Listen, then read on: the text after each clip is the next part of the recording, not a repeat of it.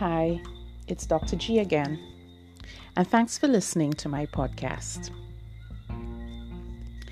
We all have scars, both physical and emotional. If you were like me as a child, then your knees, shins, and elbows probably tell the tale of falls and scrapes from playing in the road, climbing the mango and plum trees, and hiking through the bush. But my most significant physical scars are the ones I got as an adult. Those scars have left parts of my body slightly disfigured, but each one tells an incredible story. A reminder that things could have gone wrong, but didn't. 23 years ago, I woke up at the hospital with a doctor stitching my upper lip. I could hear my friend Jean outside asking if I was okay. Slowly, the events of earlier that night came back to me. The bright lights from the oncoming car blinded me as I had just pulled myself up between the two front seats with one foot under each seat.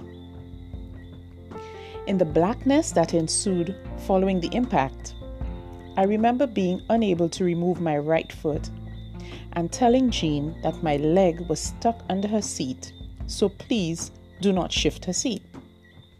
Little did I know that she was impaled by the metal from the door and was, in fact, stuck. I learned much later that someone had taken me from the car to the hospital, and the ER doctor had begun working on the injury to my mouth by the time Jean had arrived by ambulance. My other external injuries included an inch long gash on my right shoulder, a dent in my lower right shin, and a broken front tooth. My head and jaw hurt as well as my right hip. As I was wheeled out heading to the radiology department, I saw my friend lying on a stretcher in the corridor, blood on her trousers, and a huge hole in one leg.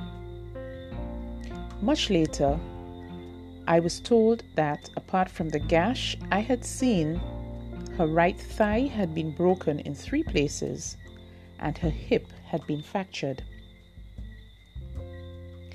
My lip eventually healed with a visible scar.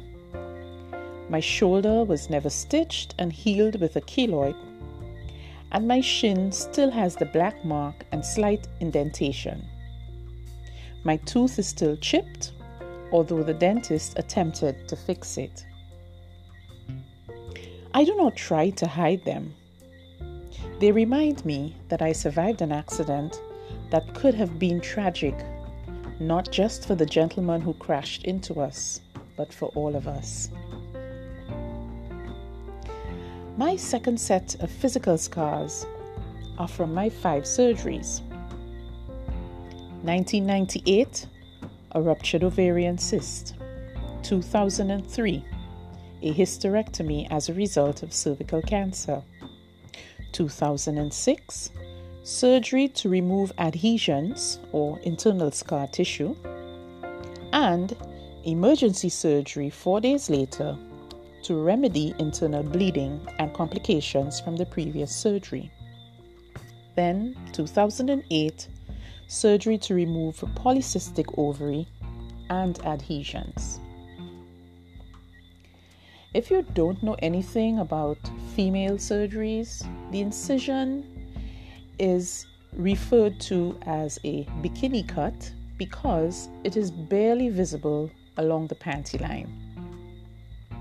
Any subsequent incisions are done in the same spot, so in effect, you are left with only one scar.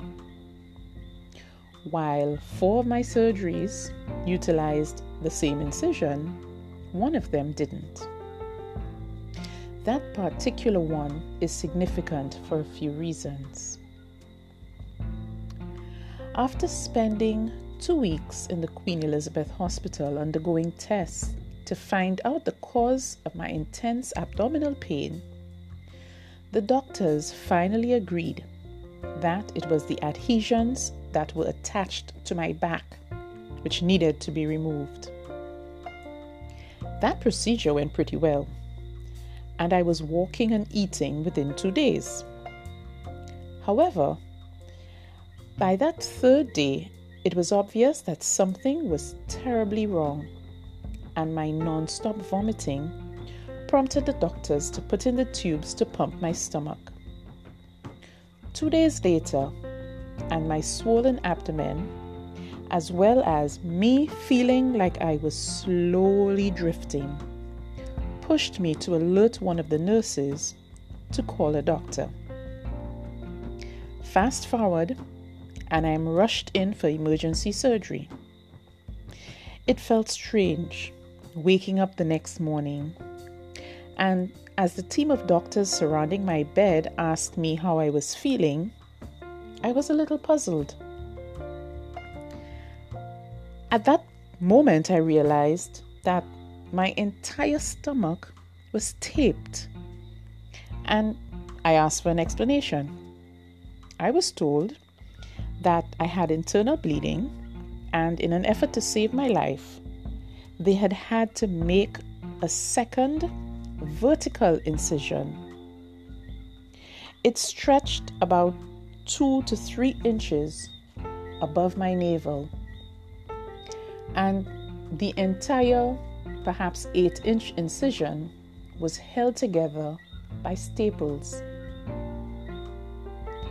While recovery was long and painful, every time I look at that scar, I remember that this is what saved me that night. At one point, it reminded me of a caterpillar because the scars were raised. Today, it has evolved. My caterpillar grew wings and continued to enjoy life. I'm proud of my scars.